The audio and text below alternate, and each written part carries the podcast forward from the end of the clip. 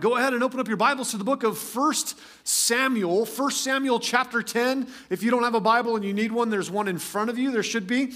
Um, or if you're in the very front, maybe behind you, uh, you can grab one of those and, uh, and turn to 1 Samuel 10. Also, uh, if you have a smartphone or tablet with the YouVersion Bible app, you can open that to the events section and find uh, the event there as well. 1 Samuel chapter 10 is where we're at today. My name's Cody. I'm the pastor here at Redemption. It's my privilege to be able to serve you in the scriptures every week, and uh, I'm really enjoying our time in 1 Samuel. I'm excited about what God has for us here today.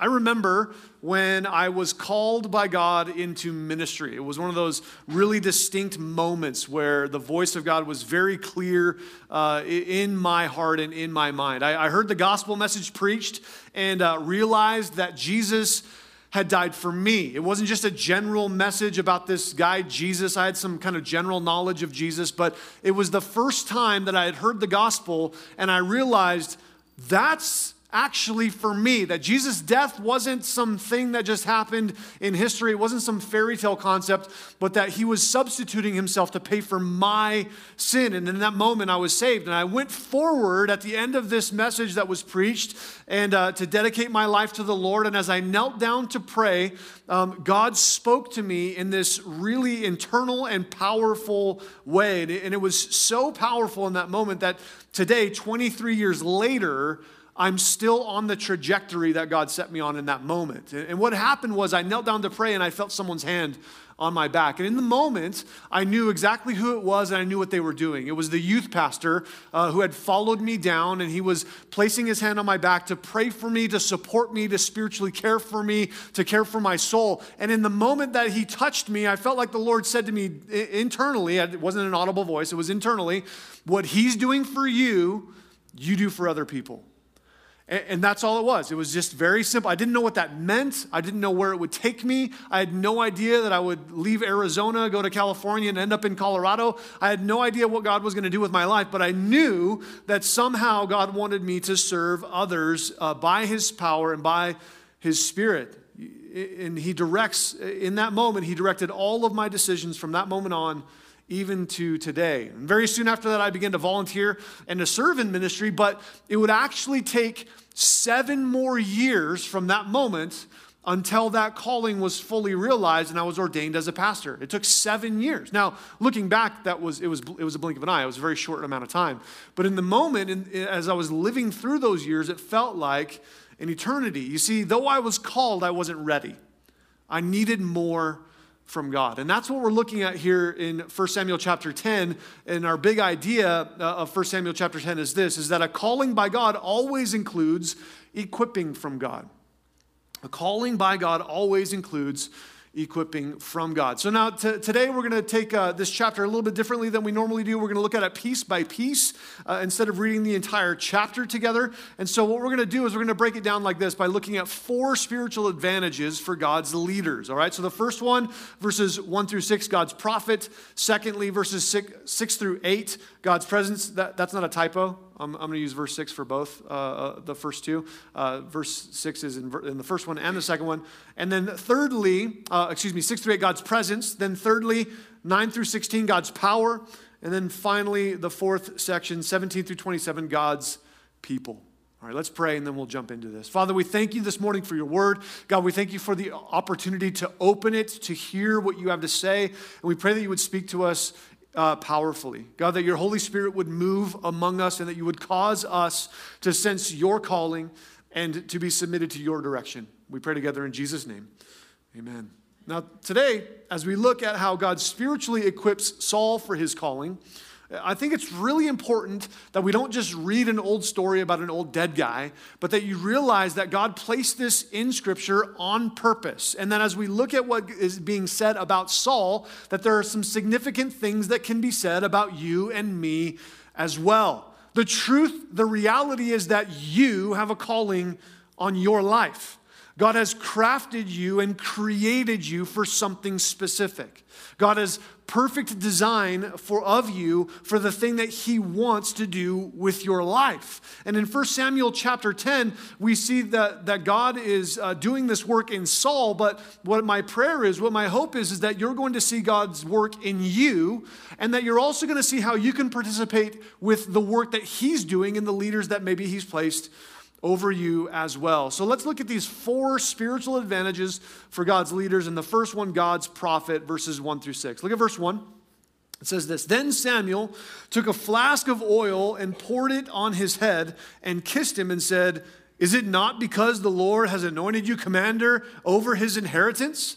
Right here, it's, it, we're kind of in the middle of a storyline, right? If you were with us last week, you remember that uh, Saul, Saul, and Samuel, they're both S names, it's terrible. Uh, so Saul is trying to find his dad's donkeys, and he ends up in the same city that Samuel is in. And uh, Samuel brings him and gives him, uh, you know, some dinner and uh, says, hey, you're supposed to be the next king. Uh, and so as they're leaving the city the next day, they walk out to the outskirts of the city, and Samuel says, hey, send your servant along. I've got a message from God for you. And then what does he do next? He pours oil all over him and kisses him. I mean, this is a weird moment, right? Like if, if I said, hey, I've got a message from God for you, and then I poured oil on you and kissed you, you'd be like, whoa, bro, I'm, I didn't know I was going to that kind of church. like, what is happening? This is a very strange moment, right? This isn't the kind of maybe word or message that he was hoping to receive. All that was on Saul's mind was, my dad's donkeys are lost, and now something else uh, completely different is happening. But notice why. Notice it says there in verse 1 because. See how he says that? Uh, oil, he says, uh, uh Is it, uh, he's poured it on his head because the Lord has anointed you. Uh, is it not because the Lord has anointed you? So, so here, this idea, the oil is being poured on him. And, and really, the, the thing of this anointing oil is that the oil in itself, it's not magical, but it represents the Lord's anointing. That's what's taking place here.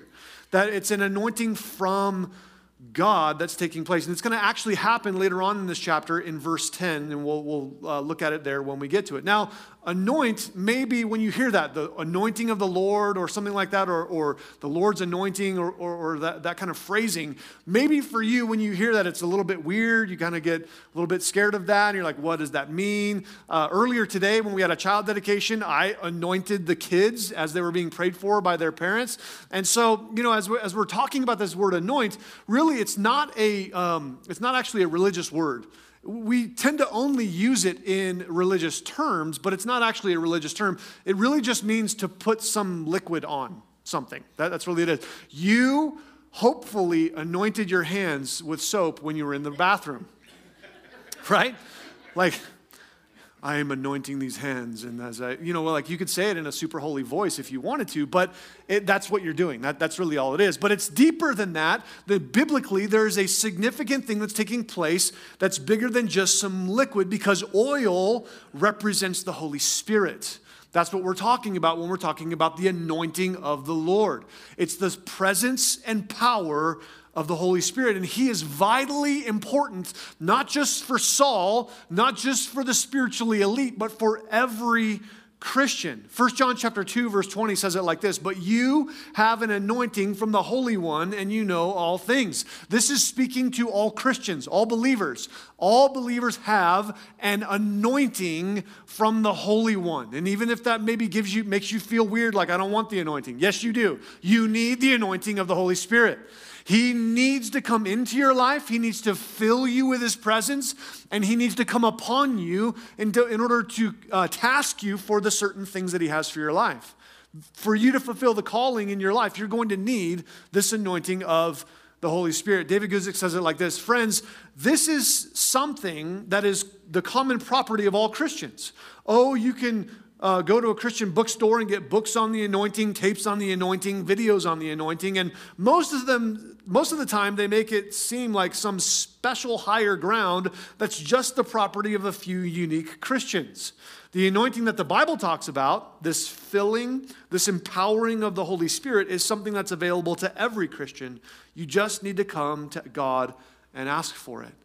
It's just something that you ask the Lord for. It's, a, it's something that's available to every believer, and I would say it's vitally important for every believer to experience. You see, the anointing was not so Saul could have some sort of you know, uh, spiritual experience. That wasn't the point of the anointing. It wasn't that Saul needed Holy Ghost goosebumps. That uh, wasn't the point of the anointing. But, but sadly, especially in modern Christianity, modern American Christianity, that's the whole point. I need a feeling. I need to have some sort of thing happen where I, I sense the presence of God. And it's, man, Vince, he picked some good songs today. The, the Spirit's moving. Or I don't really like that song. Uh, it's the, the, Lord, the Lord's not anointing it. Uh, we tend to limit the anointing of the, of the Lord to that kind of a thing. I wasn't moved emotionally. Well, you can be moved emotionally by a lot of things, not necessarily the Holy Spirit. There's a lot more going on than just that, than just the Holy Ghost goosebumps. You, see, Saul needed God's power in order to accomplish God's task. And so, this is what this anointing is all about. And so, God speaks to him, and God says through his prophet, This is what you can expect. This first thing that Saul needs is God's prophet, and that's because he needs to be spoken to by the Lord through the man that God has chosen. And so, God speaks to Saul through the prophet, and he gives him in verses two through five three confirmations, actually two through six, three confirmations of what's, uh, what he can expect. That God is going to use this prophetic voice to speak to him. And now God's going to use a prophetic voice to speak to you as well. You need to, you need to expect that God wants to, to meet with you. He wants to speak to you. He wants to invest His word into your life. That, that's what we pray happens every single Sunday during this time. That you don't hear me talk to you, but that you hear God talk to you. That, that it's the Lord who meets with you through His Word, not just some, some ideas of how to live a better life from some guy. Uh, you know, we could get a bunch of other people who've got better advice than I have to give you. You don't need advice, you need God's Word. We need God to speak to us. Lord, would you, would you impart your word into our lives? Would you, by your Spirit, cause us to come alive in you. And so he gives him these three different kinds of uh, confirmations. The first one is verse 2. Look at verse 2. It says this When you have departed from me today, you will find two men by Rachel's tomb in the territory of Benjamin at Zelzah, and they will say to you, The donkeys which you went to look for have been found, and your father has ceased caring about the donkeys and is worried about you, saying, What shall I do? About my son. This is the first confirmation that Saul is going to have. He's going to meet some guys as, he's, as he leaves from uh, Samuel's presence, and he's going to find these guys, and the guys are going to say, Hey, we found the donkeys. Here's what God is communicating to Saul through this confirmation. Now, it's confirmation in terms of he's giving him details. Saul is saying, or excuse me, Samuel saying, Here, this is going to happen, and when it happens, then you can know that what I already told you is going to happen as well. That this whole thing about you becoming king and this oil I've poured on you and saying that God has given you his blessing, this is all, go, this is where you can know that this is all from the Lord and not just from me. I'm not just some crazy guy, but that this is from God. I'm going to confirm the word of the Lord. Oh, second, the, one of the other things I, I, forgot to mention in, the, in verse 1 where it says that he poured oil on him and kissed him, it wasn't like, you know, a weird kiss. It was, uh, this is a, a, sign of affection uh, from Samuel to say, I'm supporting you. That's what's happening there. He's just saying, I'm supporting you as king. Uh, more than just the, the oil, but he has his own personal backing as well. But here's what's happening with the donkeys. The donkeys have been found, and what God's communicating to Saul in this moment is that, uh, that he's the one who solves your problems. Saul, if you're going to do this right, you're going to need to know that I solve your problems. You don't just figure them out on your own. You don't just go and, and try really hard. I mean, he tried really hard to find the donkeys, and they were so elusive, they, he couldn't find them. He, he needed God to move on his behalf. And so, as the donkeys are found, that's what's being communicated. Saul, you can trust me to solve your problems. The second confirmation, verse 3 is, is here, where he says, Then you shall go on forward from there and come to the terebinth tree of Tabor. There three men going up to God at Bethel will meet you, one carrying three young goats, another carrying three loaves of bread, and another carrying a skin of wine. And they will greet you and give you two loaves of bread, which you shall receive from their hands. And so here's this second confirmation, this second detailed event where there's going to be a certain number of people, they're going to be carrying a certain number of things, and they're going to be going to a certain place. And when you see this, when you experience experience this, you'll know that the Lord is directing your path. And it's another way of confirming that God is saying, This is a way that you can trust me. And what he's communicating to Saul in this moment, this bread will be given to you, is God, is God saying that he's the one who supplies your needs.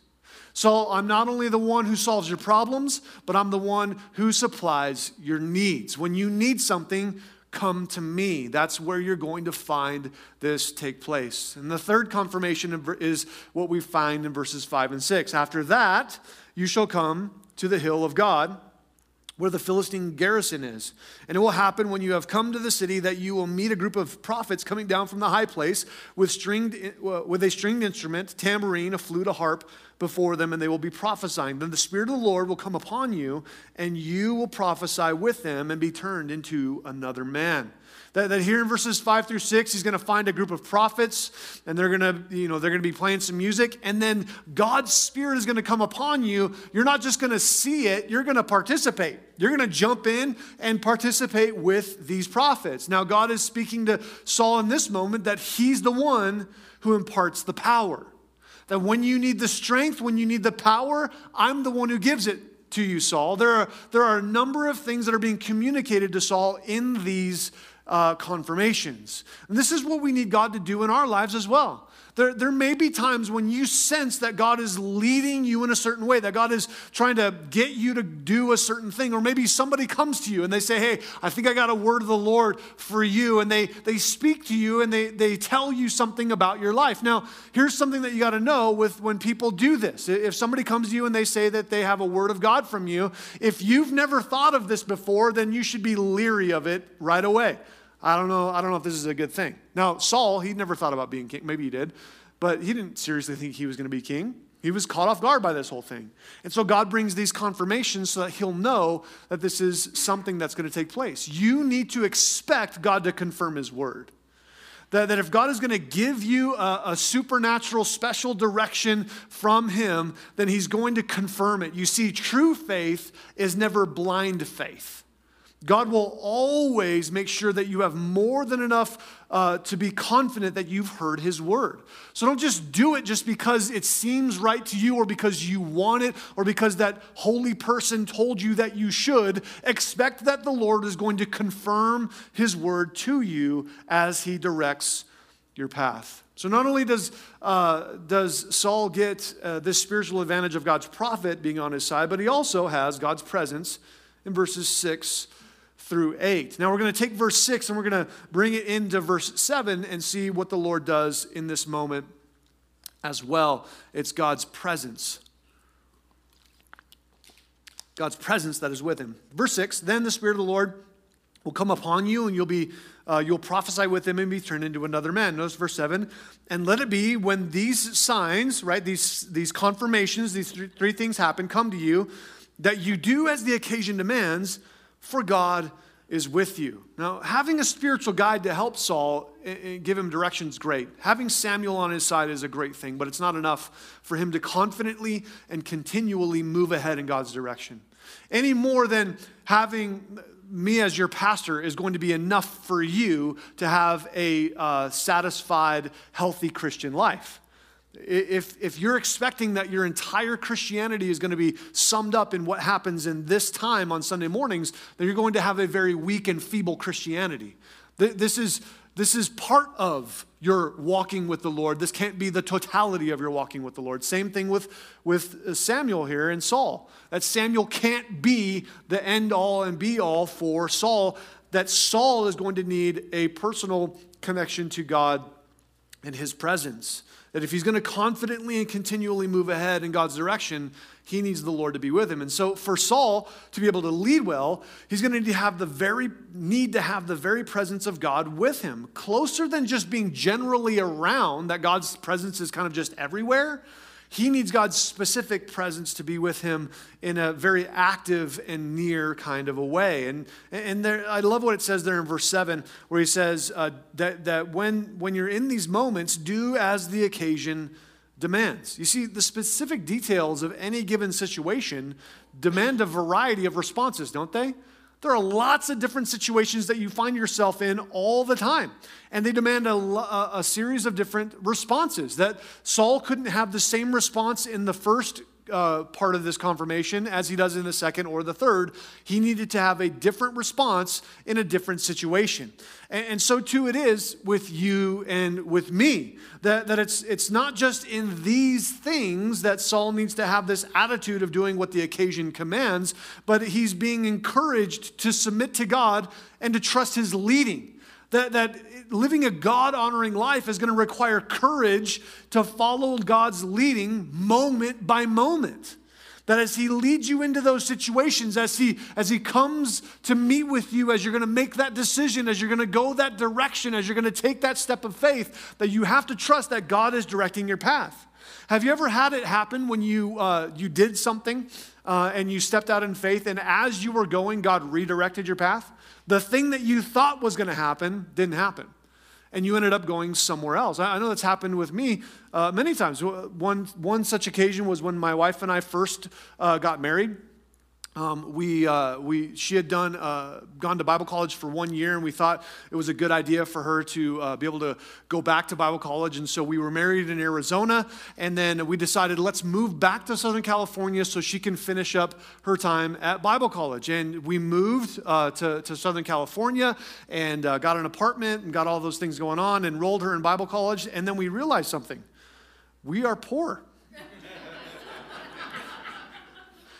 We're a young married couple. I didn't have an awesome job or anything like that. We didn't have the money for her to be able to go to Bible college. And so God used that desire within us to move us that direction. But what we thought was going to happen didn't happen. He actually put us somewhere else. We ended up serving at this other church and ended up going on staff at that church, and, and that's uh, you know, how the Lord directed our path. But many times, God is going to direct your path as the occasion demands. You've got to have enough enough uh, uh, courage to follow the Lord in those moments, moment by moment. You see, we can easily reduce our relationship with God to just a contractual agreement, right? I perform my duties, and God, you do your things. Lord, I, I, uh, I didn't say bad words this week. I'm going to need you to go ahead and give me some blessings. I went to church. I listened to the redhead yell about some stuff. you know, hook me up this week, Lord. Um, so, you know, the, the thing is, is that we, we tend to reduce our relationship to the, with the Lord like that. And, and yet, the truth is, what matters most isn't God's property, it's God's presence. We tend to want his stuff without wanting him. And, and that's just, that's just a, a crazy, rebellious mentality. Lord, help us to want you, not just your stuff. And he'll, he'll give you the stuff. Just, I mean, think about, think about your own relationship with your own kids. Right? I, I want relationship with them. And they can have all my stuff. They have access to all my things. Um, it's, it's the relationship that matters the most. Deuteronomy 4.29 says it like this, But from there you will search again for the Lord your God, and if you search for him with all your heart and soul, you will find him. Notice the, the thrust of this is about relationship with God. It's about his presence being with the people. Matthew 6:32 Jesus says it like this, seek the kingdom of God above all else and live righteously and he'll give you everything you need. Focus on relationship with him. Focus on on getting more of him. Forget about all the stuff. He'll take care of the stuff. The stuff will just fall into place when He's in the right place. You see, the situation that you find yourself in, maybe the problem that you need to solve, the decision you need to make, uh, that, that certain situation, they are all more about God's presence than they are about that thing. The reason God has allowed that into your life, the reason that tension is felt within your soul, is because He's drawing you deeper to Himself. It's not really about the thing, it's about your relationship with Him. You see, apart from God's presence, Saul can be no greater than any other pagan leader in the surrounding region. But with God's presence, he could be a great leader. With God's presence, he could fulfill God's call in a tremendous way. Thirdly, not only God's prophet and God's presence, but the, the third spiritual advantage is God's power in verses 9 through 16. Um, I don't think I read verse 8. He says, verse 8, You shall go down before me to Gilgal, and surely I will come down to you and offer burnt offerings and make sacrifices of peace offerings. Seven days you shall wait till I come to you and show you what you should do. Verse 9, So it was when he had turned back uh, to go from Saul excuse me, Samuel, that God gave him another heart. And all those th- signs came to pass that day. When they came there to the hill, there was a group of prophets to meet him. Uh, then the Spirit of God came upon him, and he prophesied among them. You see, Saul needed a transformation in him so that he could be equal to the task that God had given him. If he was going to do the thing that God called him to do, he couldn't be the same guy that he started off as. He had to actually be changed. He had to be transformed. He had to become somebody totally different, somebody totally new. That, that if, if God is giving you a task to accomplish, it's going to be bigger than you are. It's going to be greater than your capacity to just do it on your own. And notice how this happens. It says, verse 9, as he turned from Samuel. That, that when, when Saul leaves and he actually goes, that's when all of these confirmations happen. That's when the Spirit of Lord comes upon him. You see, this new man in verse 6 that came through a new heart in verse 9 was that Samuel uh, was something that Samuel and Saul couldn't give. Samuel couldn't impart this new heart to Saul. He couldn't declare it over him. He couldn't cause a new heart to grow up within Saul. Saul couldn't do it himself. He didn't have enough willpower. He didn't have enough strength and ability. He couldn't just make a New Year's resolution and turn himself into a new man. He had to have something else. He needed the presence and power of God to come upon him to transform him. It was only God's power that could change who he was. That's, that's the message of the gospel. It's only the power of God that can transform people.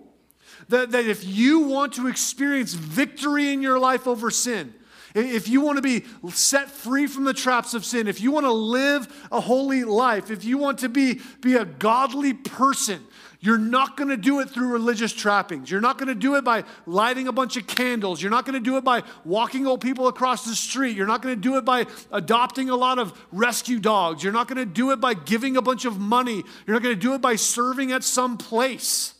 You're not going to accomplish it by doing anything because there's no way for you to do it. The only way for you to have the victory that you need over the sin that wants to control you and destroy you the only way that you can be a godly person who lives a godly life is when the blood of Jesus washes over you and makes you clean. It's when the Spirit of God moves into you and causes you to be who you could never be on your own. The gospel is offensive.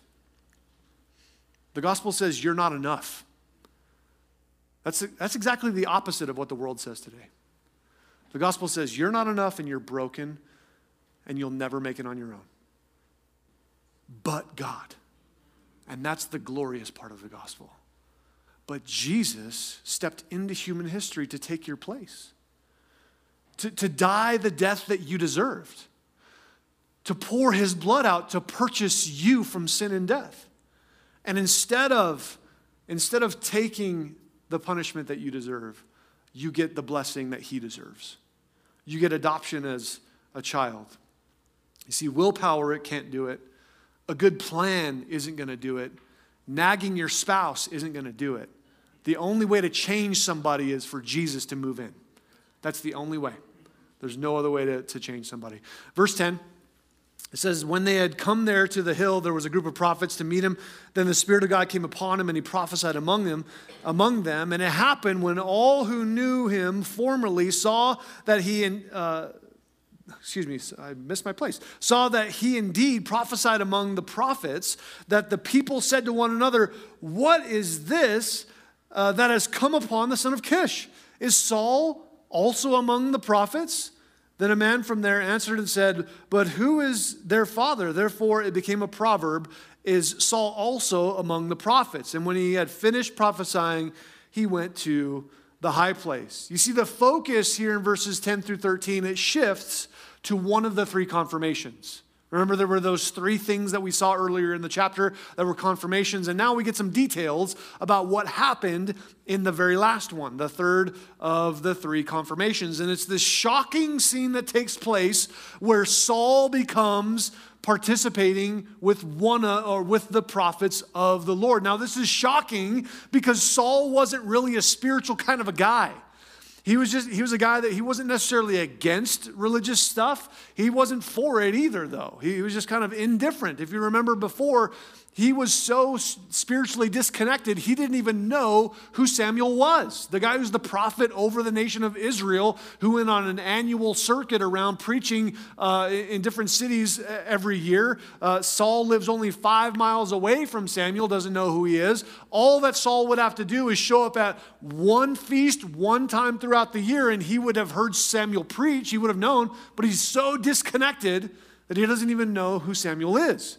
And that guy is now part of the worship team, right? Like this is this is a crazy thing that's taking place. This is a supernatural move of God that something here significantly is is happening that the Holy Spirit has him now participating in this, this prophesying. You see, one of the things that this introduces for us that I want to spend a minute on is the Holy Spirit and his work among his people. That the Holy Spirit basically works in three main ways. And there, the, the way that the Holy Spirit works is uh, uh, given to us basically around three prepositions that are used in the New Testament about how he works in our lives. The first two are in John chapter 14, verse 17, where Jesus is speaking and he says this He says, He is the Holy Spirit who leads into all truth.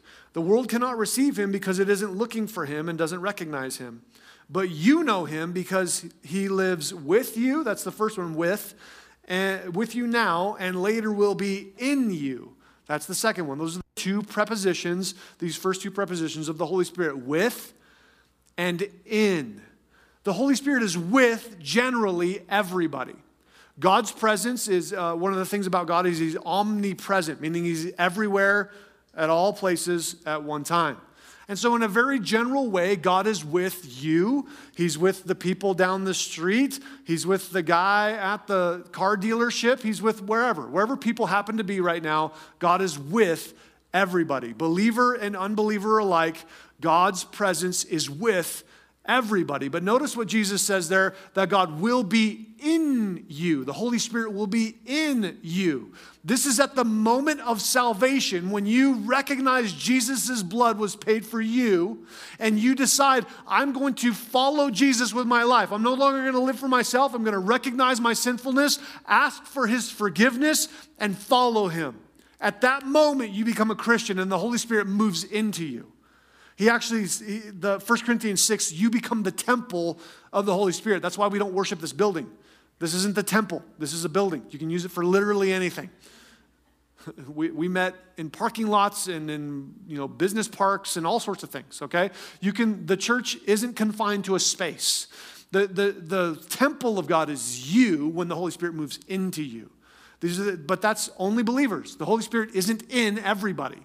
Uh, the, the world tries to say we're all just children of God. That's not true. That's theologically incorrect. The only children of God are the ones who were adopted into his family. And when that happens, you receive his Holy Spirit.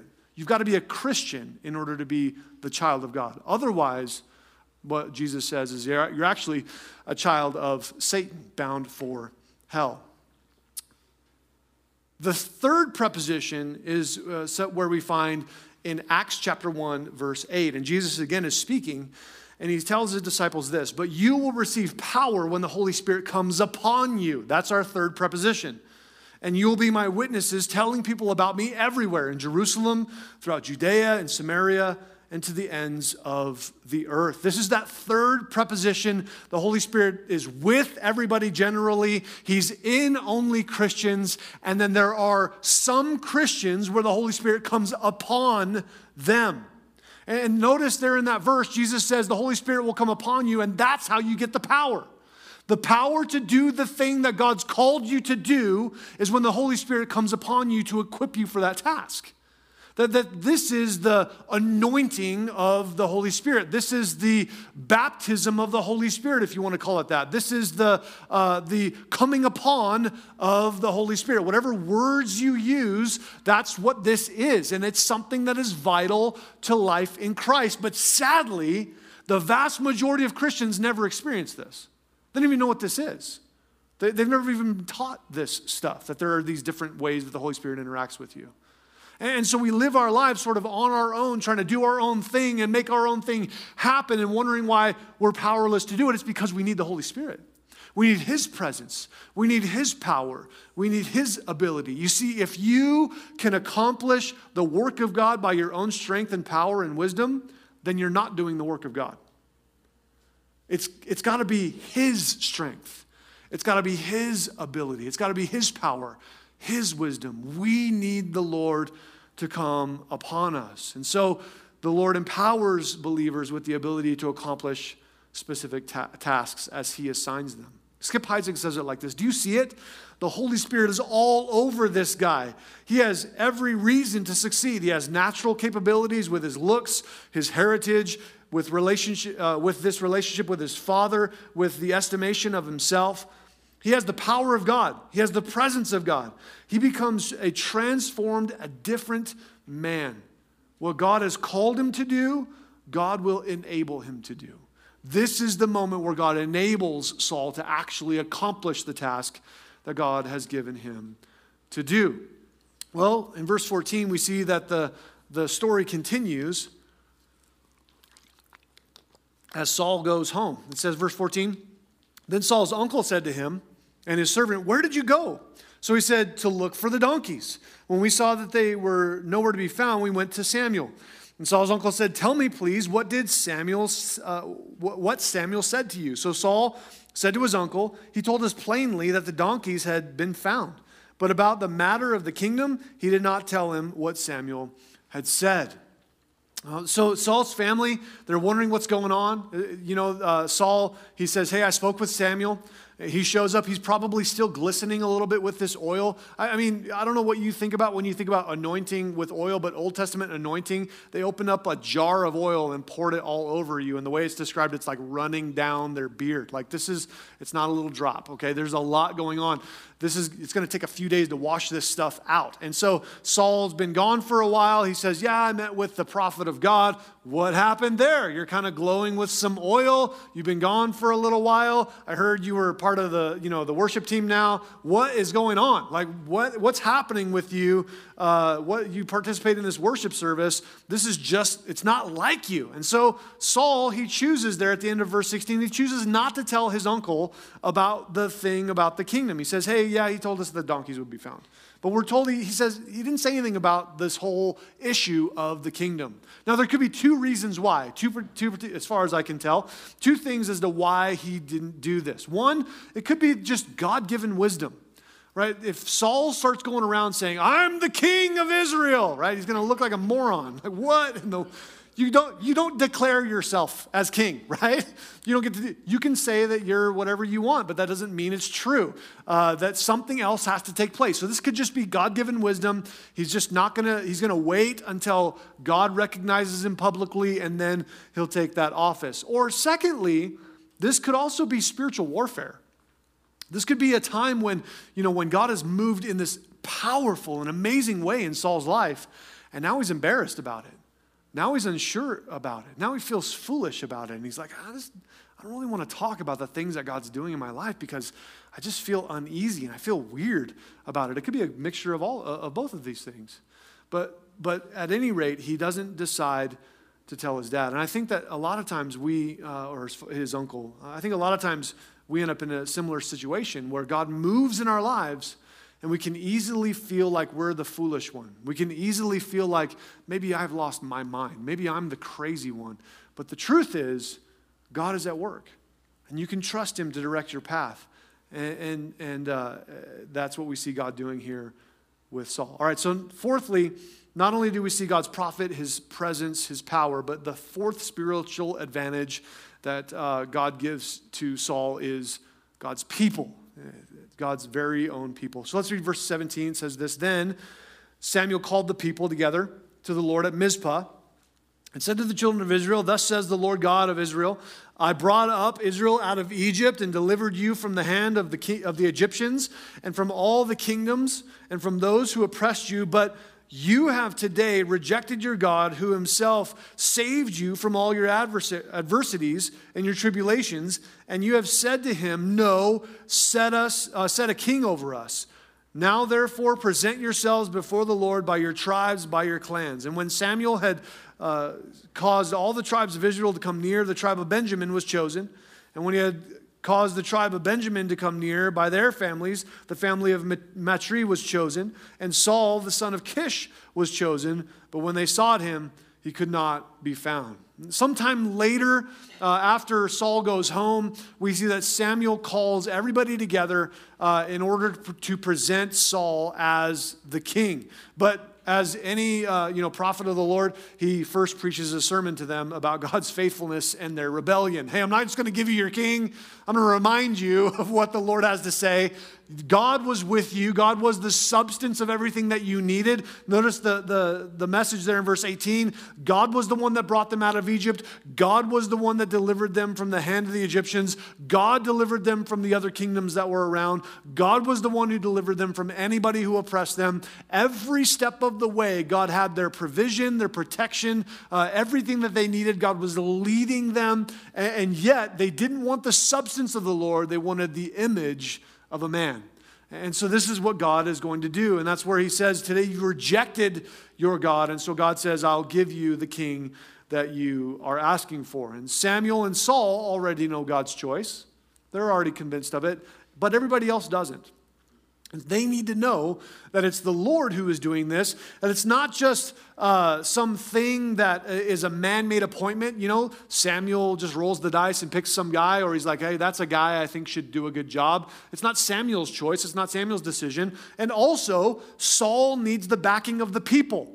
Saul needs to experience that the people are behind him, helping him with this task that he is given by God to accomplish. And so, just like in Joshua chapter 7, when God exposes the sin of Achan, here in uh, 1 Samuel chapter 10, God does the same thing. He, he calls the whole nation together and then he narrows it down to the tribe. It's the tribe of Benjamin. That's where, uh, that's where this, this king is found. And then he narrows it down not just to tribe, but down to the clan. It's the group of families that make up this clan, like, like you and your cousins and that kind of thing is what this would be like. And then down to the very family, uh, the family of Kish, and then the son named Saul. Now, when they get to Saul's name, they find out at the end of verse 21 he's not even there, that, that he, they, they can't find him. Look at verse 22. It says this Therefore, they inquired of the Lord further, Has the man come here yet? And the Lord answered, There he is hidden among the equipment. So they ran and brought him from there. And when he stood among the people, he was taller than any of the people from his shoulders upward. And Samuel said to the people, Do you see him whom the Lord has chosen? That there is no one like him among all the people? So all the people shouted and said, Long live the king. Here we see that uh, they, they get to Saul, they find out he's not there, and, and, and what, they ask God, okay, so where's this guy at? And, and God says, he's, oh, he's over there hiding. He's hiding in the equipment. Now, as we look at this, on its surface, it may seem like humility, but in truth, this is false humility. It's not a, hum, it's not a humble thing for Saul to hide from this. It's a veiled form of pride. Here's how Warren Wiersbe says it he says, True humility accepts God's will while at the same time depending on God's strength and wisdom. Had Saul been focusing on the glory of God, he would have been present at the assembly and humbly accepting God's call. Then he would have urged the people to pray for him and to follow him as he sought to do the Lord's will. You see, this was this hiding, it wasn't humility. It was actually veiled pride. You see, humility, humility is not to think less of yourself, it's to think of yourself less. That you don't consider yourself. That's the concept. He was so self absorbed that he hid himself away. That, that this, was, this was the pride of Saul. And, and the people uh, could clearly see that he was their chosen leader, and Samuel confirms it. And so the nation backs him as their king. Long live the king, they shout. And, and so Saul experiences the backing of God's people, one of these spiritual advantages that God gives him. God moves uh, in this. Notice what it says, verse 25. Then Samuel explained the people the behavior, the behavior of royalty and wrote it in a book and laid it up in, before the Lord. And Samuel sent all the people away, every man to his house. Uh, this is uh, probably mostly taken from Deuteronomy 17 and God's uh, direction for kings, but perhaps some other things that Samuel had written in there for uh, the way that the king should act. Verse 26 And Saul also went home to Gibeah, and valiant men went with him whose hearts God had touched. But some rebels said, How can this man save us? So they despised him and brought him no presents, but he held his peace. You see, God moves on the hearts of the people in general, and they, the nation backs him. But then God moves on the hearts of some specific men. In verse 26, these valiant men, these are going to be sort of like a security detail, and they're going to become the guys that are part of his inner circle, the ones that are closest to him. You see, God's work is bigger than any one person. If it's going to succeed, then others must respond to God's call and support his leader. That as God is raising you up to things, that as God is putting his call in front of your life, that as God is giving you direction, it's got, if it's going to be bigger than you, he's going to need to call other people to support that work alongside of you. But not everyone is going to celebrate with you when you pursue God's will for you. Have you experienced that? Sometimes people, the people that you think should be for you, are the ones who are against you. They start attacking you for the thing that you're doing to try to follow the Lord. So expect opposition sometimes from the craziest of places. That, that there will be those who oppose the work of God. So here's the question I want to ask as we close What has God called you to? What is the divine direction and purpose He's given for your life? Why do you draw breath in this moment? Why has God given you the life that you have? Why has God given you the influence that you have? Do you know what it is? Are you pursuing what that is? You see, the first and most important spiritual advantage that you need is to be saved. If you haven't given your life to Jesus, then none of these other spiritual advantages are for you. You can access no more of them. The first and most important one is to dedicate your life to Jesus and to follow him, recognizing that his blood was spilled for you. Without salvation, there are no more steps to take. And for some of you, that may be the step that you need to take today to recognize Jesus as your Savior. And some of you, maybe you have no idea what God's made you for because you've been so wrapped up in your own life and your own pursuits and your own things that you, have, you haven't even considered what is God's call, what is God's design for me. It hasn't even been a question you've asked. You've just been, well, I do my thing and I go, I go about my life. And others of you, maybe you know what God's called you to, but you're either passively or actively living in rebellion against it. You know what God's made you for. God's spoken it to you clearly, and, and maybe you've done it in the past, but you're not doing it anymore, or maybe you just haven't ever taken up the mantle to pursue what God's made you for. But at any rate, you're just not doing it. I, I don't know where you're at today uh, in all this, and, and maybe you're not. Maybe, you're, maybe everything's good. But, but just in the event that maybe some of us here, we need a moment to say, I need one of the, uh, I need a come to Jesus moment. I want to give you that opportunity. I want to give you that chance today. And so what we're going to do, we're going to close our service a little bit differently today. Uh, we're going to have the worship team come up. You guys can come up if you're, if you're here. Go ahead and come up, uh, Vince. We're going to have the worship team come up. They're going to play. And, and I want to leave the front here open for you, for, for anyone, whether you need to give your life to Jesus for the first time, whether you need to beg the Lord and say, God, would you tell me what you've made me for because I'm not doing it? Or maybe you're just living in rebellion against the thing God's made you for. I just want to make it available for you to come up as not a way to come to me, but to come to the Lord and to, to have a place of meeting with God and, and a place of, of meeting with Him. So we're going to we're gonna, we're gonna have that space available for you to do that. So if, if that's you, I want to I want to encourage you don't wait in your seat, but come forward before the Lord and ask him ask him for what you need. He has everything that you need. Let's pray. Father, thank you for today, God. Thank you for your love for us, your great word, and we pray that you would help us to pursue you together today.